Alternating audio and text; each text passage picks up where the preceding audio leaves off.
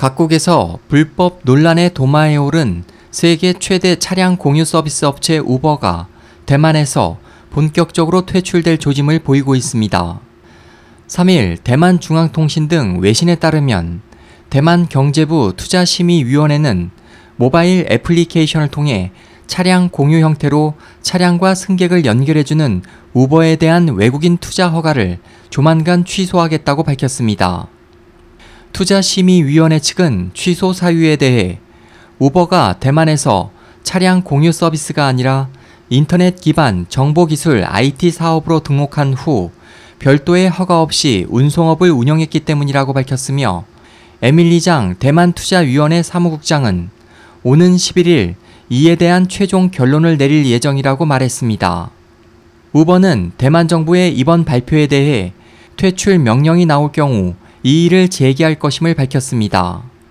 우버는 2009년 미국 샌프란시스코에서 창립돼 현재 45개국 200여 개 도시에서 서비스를 제공하고 있지만 많은 도시에서 법규 위반 등으로 적지 않은 마찰을 빚어왔으며 국내에서도 사실상 퇴출한 상태입니다.